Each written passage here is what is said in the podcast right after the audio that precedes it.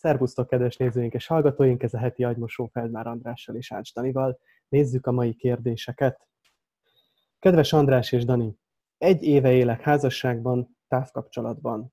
Feleségem Amerikában él, családom Magyarországon. Én pedig évek óta járom a világot, és három hónapnál tovább még sehol sem sikerült megvetni a lábam. Nem találom a helyem sem magamban, sem a környezetemben. A bensőben érzett űrt, meglátásom szerint, tizenéves korom óta önkielégítéssel próbálom csillapítani, ami persze csak olaj a tűzre. Szüleim elváltak, kiskoromban valószínűleg nem kaptam meg a kellő törődést. November közepén utazom Peruba kéthetes ayahuasca elvonulásra. Ahogy közeleg az utazás, félelmem egyre nő. Félek a személyiségem esetleges teljes szétesésétől. Bármilyen iránymutatást, jó tanácsot szívesen veszek a témában. Köszönettel, Áron.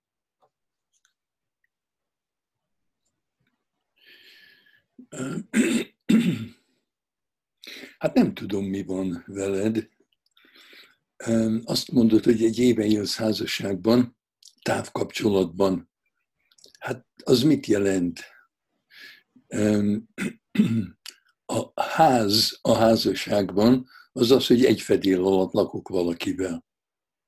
Hát te nem laksz egy fedél alatt a feleségeddel, úgyhogy, és, és azt mondod, hogy a családod Magyarországon van.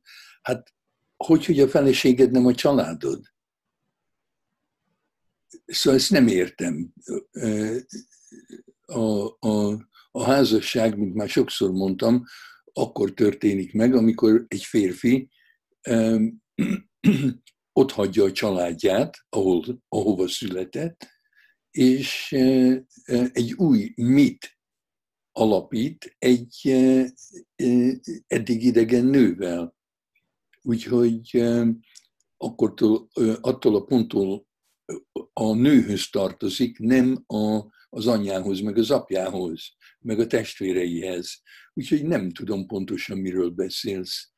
Úgy tűnik, hogy sehova se tartozol, és ezt valamilyen oknál fogva elérted. Ez egy, ez egy eredmény, ez nem véletlen, ez nem történik veled, semmi sem történik. Amit mondsz és amit csinálsz, az valahogy nem passzol.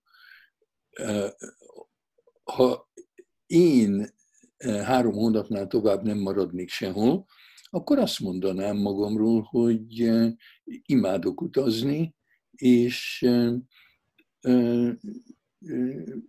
volt egy film, elfelejtem a címét, ahol disztingválták a turistát a, a, az utazótól.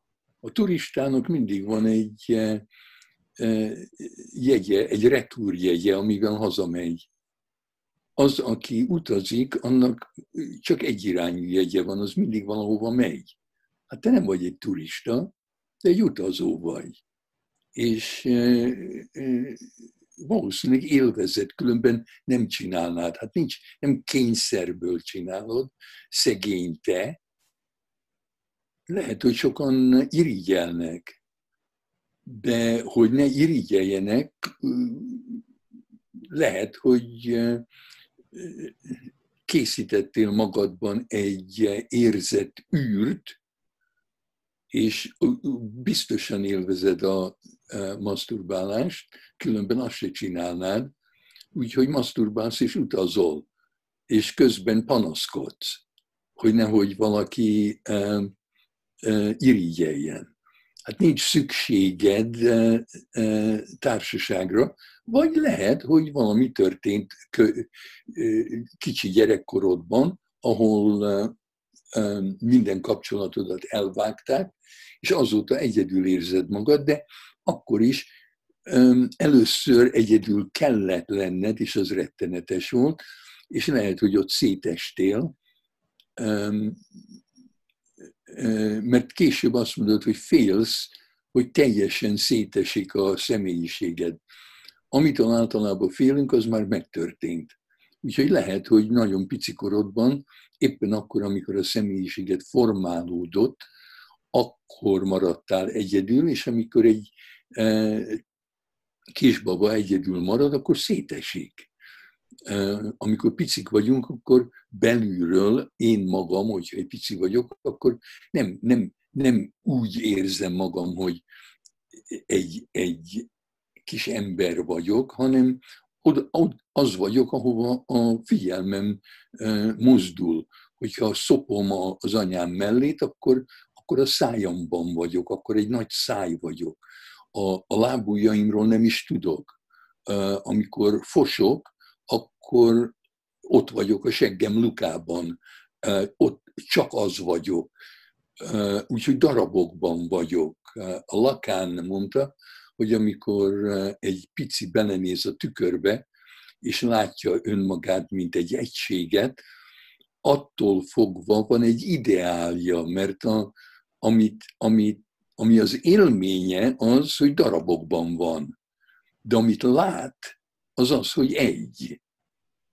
Lakán szerint a, a, a tükör nagy bajt okoz bennünk. No, hát tanácsot kérsz. Hát nekem az a tanácsom, hogy amikor a, a nagyanya az ayahuasca keresztül hozzád szól, akkor kérdezd meg, hogy, hogy most, most mit csináljál. Fogadd el, hogy te állandóan utazol, és élvezed, vagy sírasd meg, ami történt veled, és akkor egy fedél alatt életnél a feleségeddel. Hát ezt is lehet, azt is lehet, azt csinálsz, amit akarsz. Hát talán a, én nem tudok neked tanácsot adni, de a nagyanya esetleg igen. Azt mondod, hogy, hogy amikor picik vagyunk, és mondjuk szopjuk az anyánk mellét, akkor teljesen ott, vagyok, ott vagyunk a szánkban, Mm-hmm. És hogyha magunkra vagyunk hagyva, akkor, akkor hol vagyunk? Akkor, akkor van az, amikor beszéltél arról, hogy a pici intellektussával szeretné önmagát elkapni? Hogy akkor, azt, azt hogy is értetted? Igen, az, az, az, ha, ha a pici okos, akkor ha elejtve érzi magát, és zuhan, mert elejtették, úgy érzi, nincs senki, nem lehet semmibe se kapaszkodni, a, akkor, akkor az ember esetleg el tudja kapni magát a, a, az agyával, az intellektusával, e, és e, attól fogva e, kifelé az okosságommal bánok mindenkivel, befelé próbálok um, jó lenni magamhoz, de nem engedek közel magamhoz senkit. De ez abból ered, hogy rettentesen megijedek. Az a gyerek, akit egyedül hagynak, a, a magyar analitikus, a Herman Imre beszélt arról, hogy, hogy minden újszülöttnek nagyon erős a, a két keze, hogyha így két újat mutatok neki, és abba belekapaszkodik, akkor így tudom eh, hintáztatni a gyereket, nem fogja elengedni. Olyan erős a keze.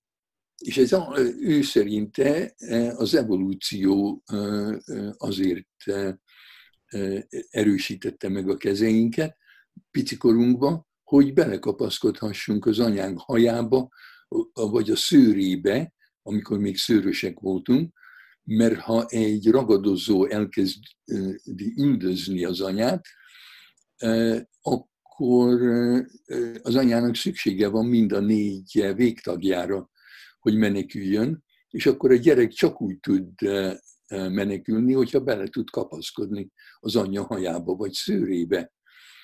Ha nem, akkor leesik, akkor nincs kontaktus, és akkor persze a ragadozó megeszi, széttépi,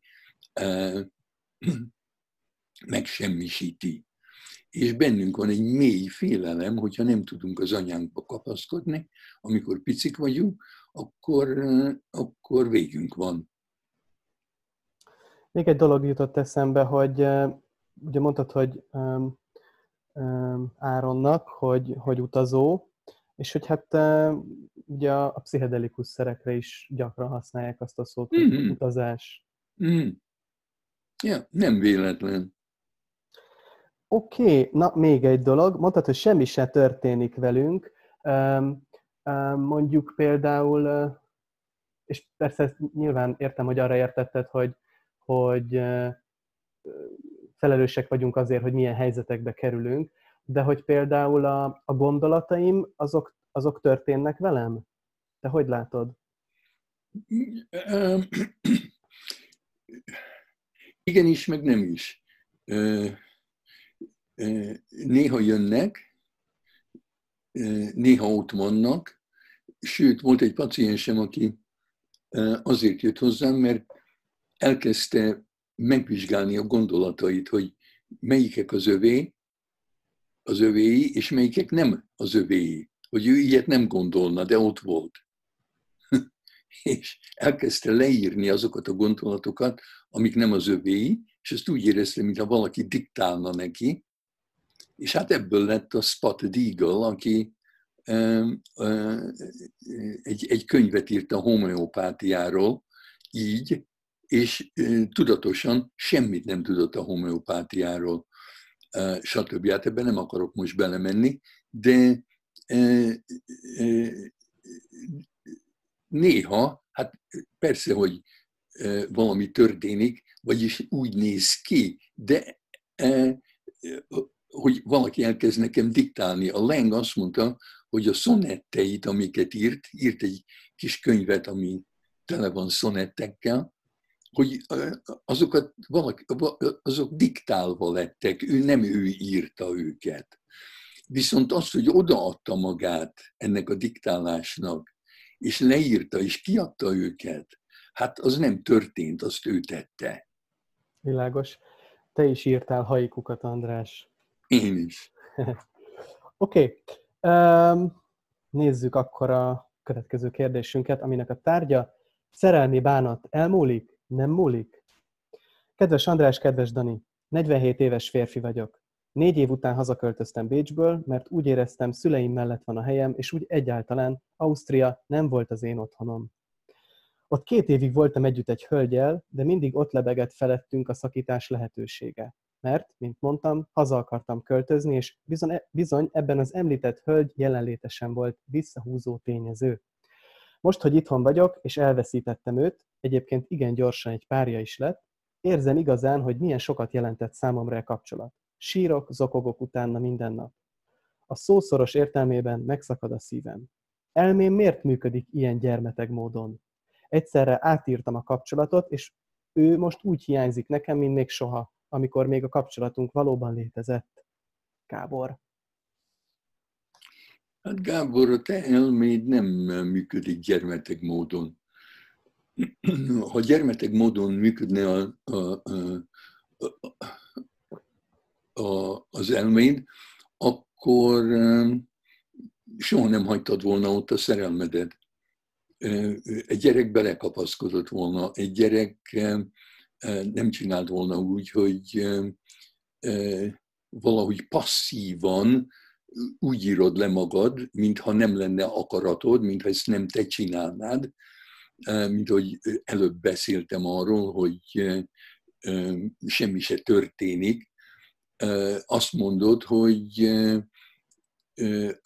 a, a, a hazád hazahúzott, a hölgy meg nem húzott maga felé eléggé, hát akkor te hazamentél. Hát ez nem így van amíg vele voltál, addig úgy kreáltál távolságot köztetek, hogy mindig feltételes módban voltál vele.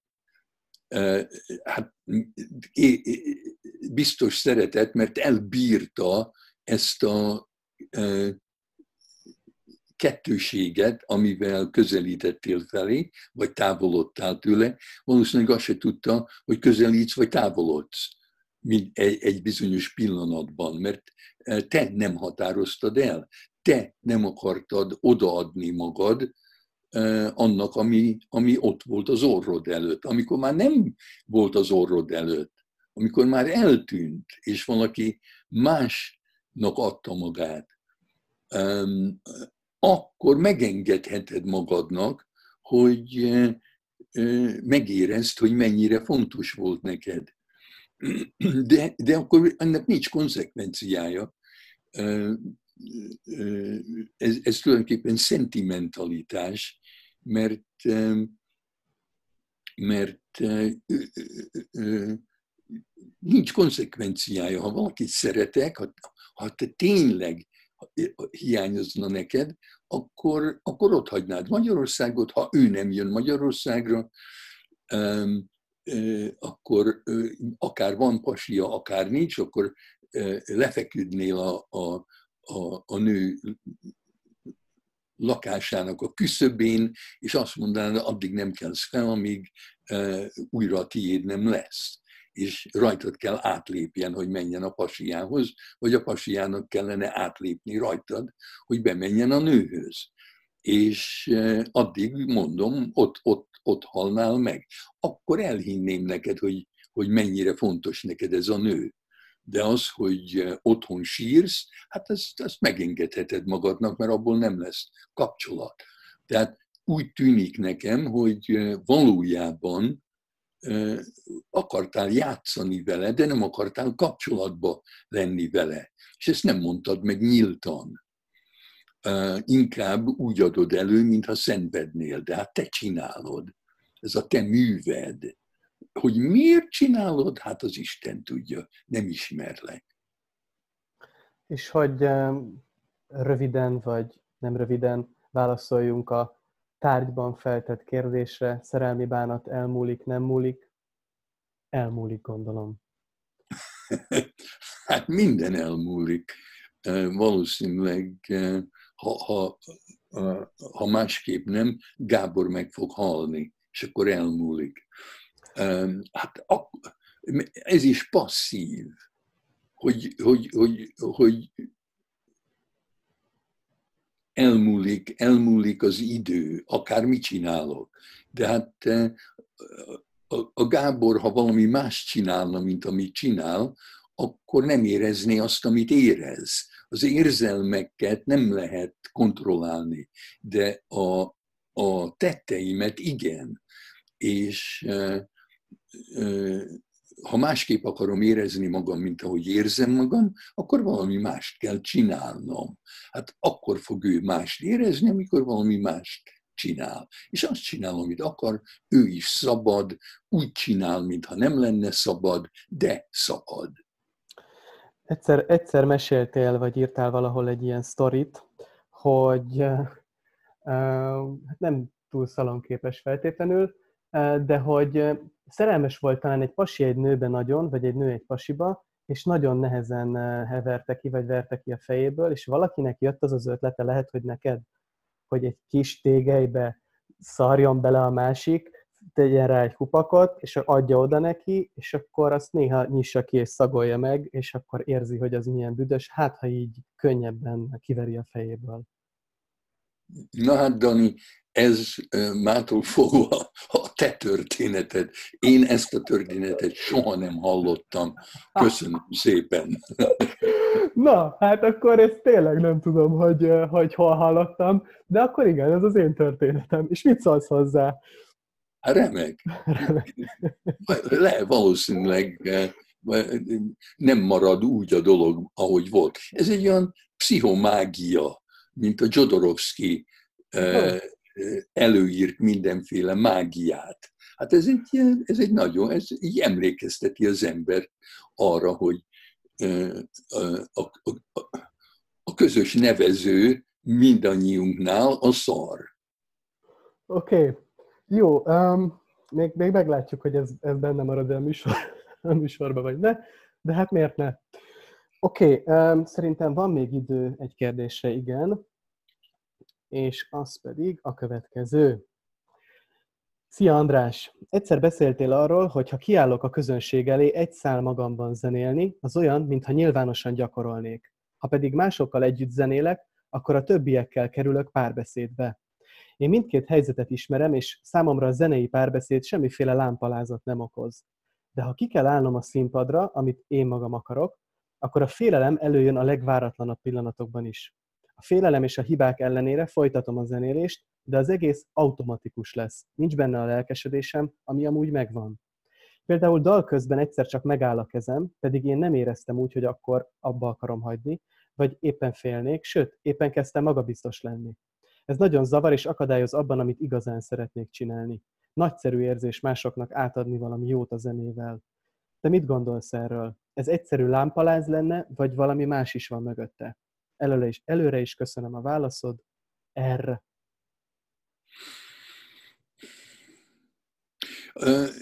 Amikor én a lámpalázról beszélek, akkor tulajdonképpen az egy szinoníma a szorongásra. Amikor szorongásról beszélek, akkor általában azt mondom, hogy kétféleképpen lehet megközelíteni. Az egyik az, hogy tulajdonképpen minden szorongás lámpaláz, a másik pedig az, hogy a szorongás mindig az indítja be, amikor valamit akarok, amit nem lehet akarni. És a lámpaláz az egy, egyik olyan dolog, ami akkor jön elő, amikor a színész, vagy a zenész, vagy a, a, a performer azt akarja, hogy a közönség, akinek játszik, szeresse, tisztelje, élvezze és megtapsolja. De hát ezt nem lehet akarni. Az olyan, az, az csak szorongást okoz. És ez a fajta szorongás, amit hívunk lámpaláznak. Tehát, hogyha én, szerintem ez, ez így van, én nem találtam semmi olyan dolgot, ami kivétel.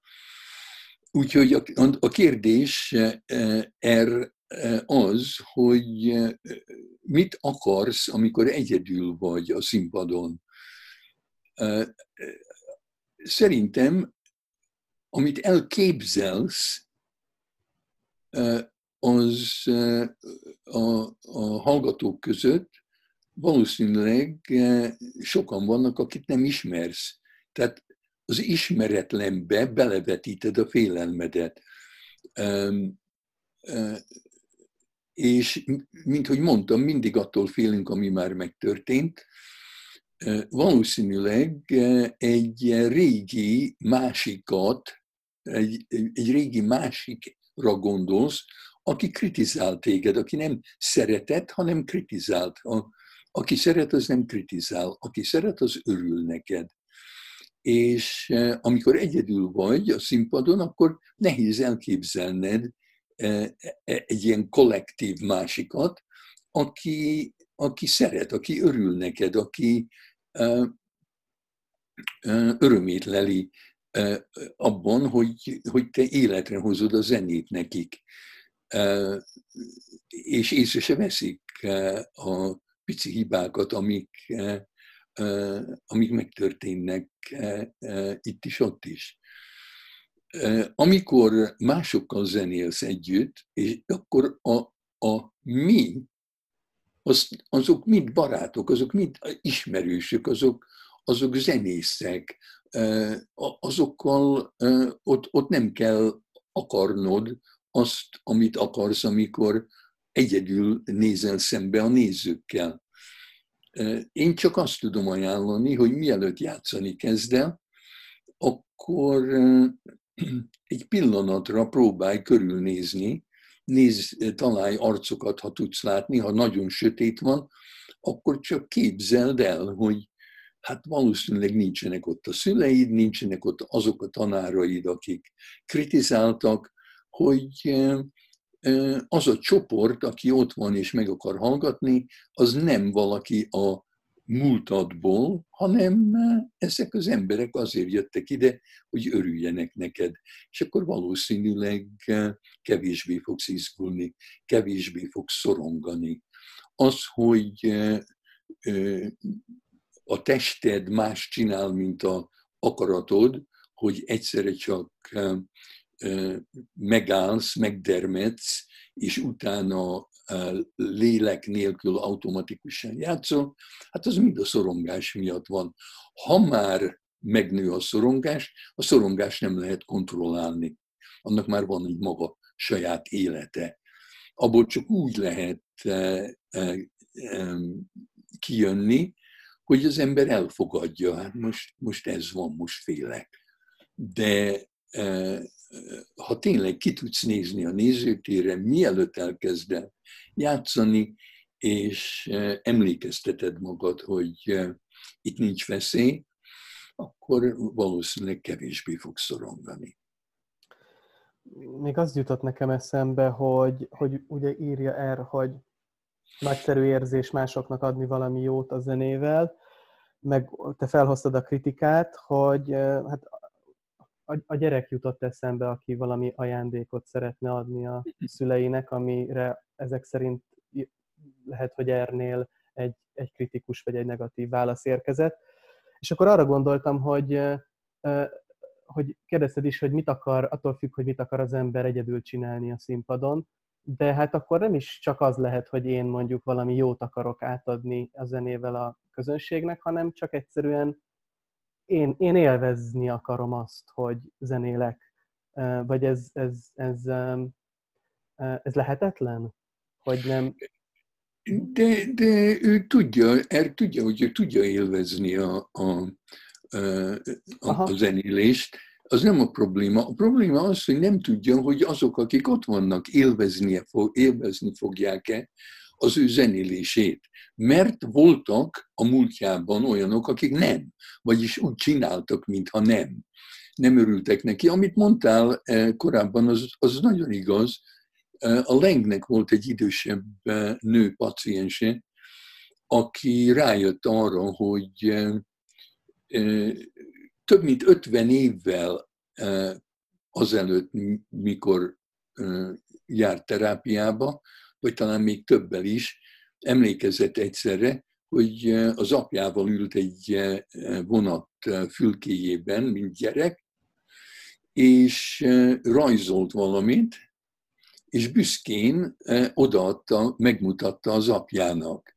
És az apja egy pillanatra ránézett, és utána folytatta, olvasta az újságot, és teljesen elhanyagolta. Egy szót nem szólt. És a nő rájött, hogy attól a pillanattól fogva bezárta a szívét. Megijedt, értéktelennek érezte magát, bezárta a szívét, és 50 valahány évig zárva volt a szíve. Akkor nyílt ki, miután erre rájött. Oké, okay. köszi szépen András, köszönjük nektek is, kedves nézőink, és legközelebb találkozunk. Sziasztok!